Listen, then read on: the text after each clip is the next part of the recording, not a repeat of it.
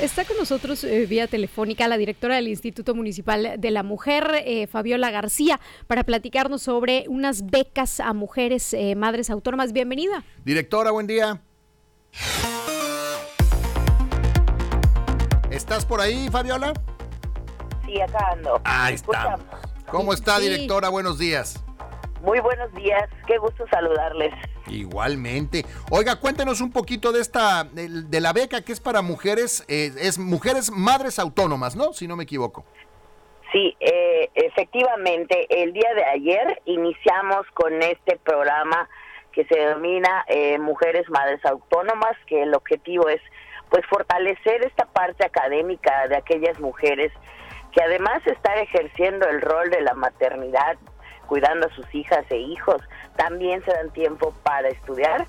Entonces, esta, ahora sí que este programa eh, nace a propuesta del alcalde con licencia Renan Barrera en su segundo informe y el que hace la creación de todas estas reglas de operaciones es el actual ah, alcalde Alejandro Ruz junto con el equipo del Instituto Municipal de la Mujer, y es que se crean estas reglas de operación para operar el programa de mujeres autónomas, que es realmente muy interesante. Entonces, el día de ayer, en el edificio central del Instituto Municipal de la Mujer, en un horario de 1 a 5, eh, estamos recibiendo pues toda la documentación y los requisitos que ya señalan estas mismas reglas de operación, pues para desde luego beneficiar a todas las mujeres que estén interesadas en recibir esta beca.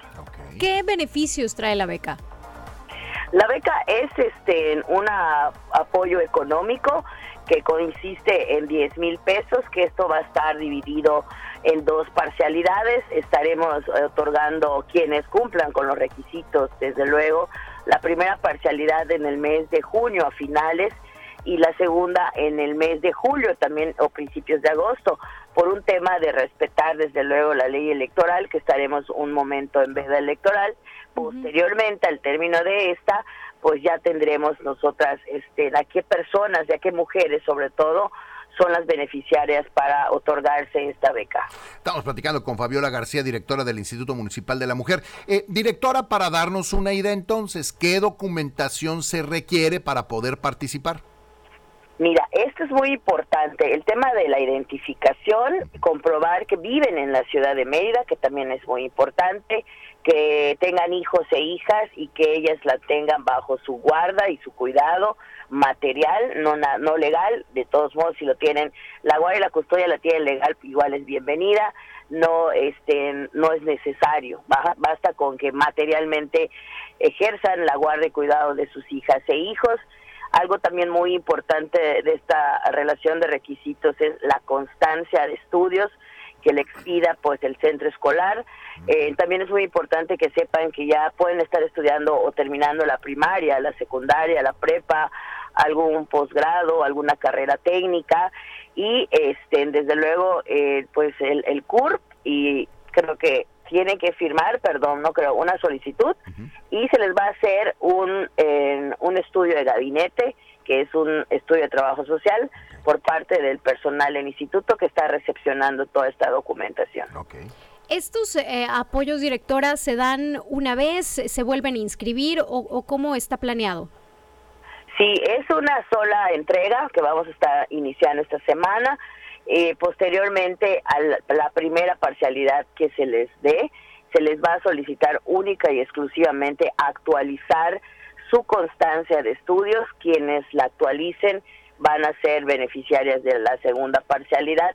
Quienes no, pues esperamos tener un stock para poderlas llamar y decirles que estén, se actualizan o si ya tienen su constancia de estudios también se les pueda generar es decir, a mujeres que no alcancen pues esta primera etapa, ¿no? Estamos otorgando 300 becas.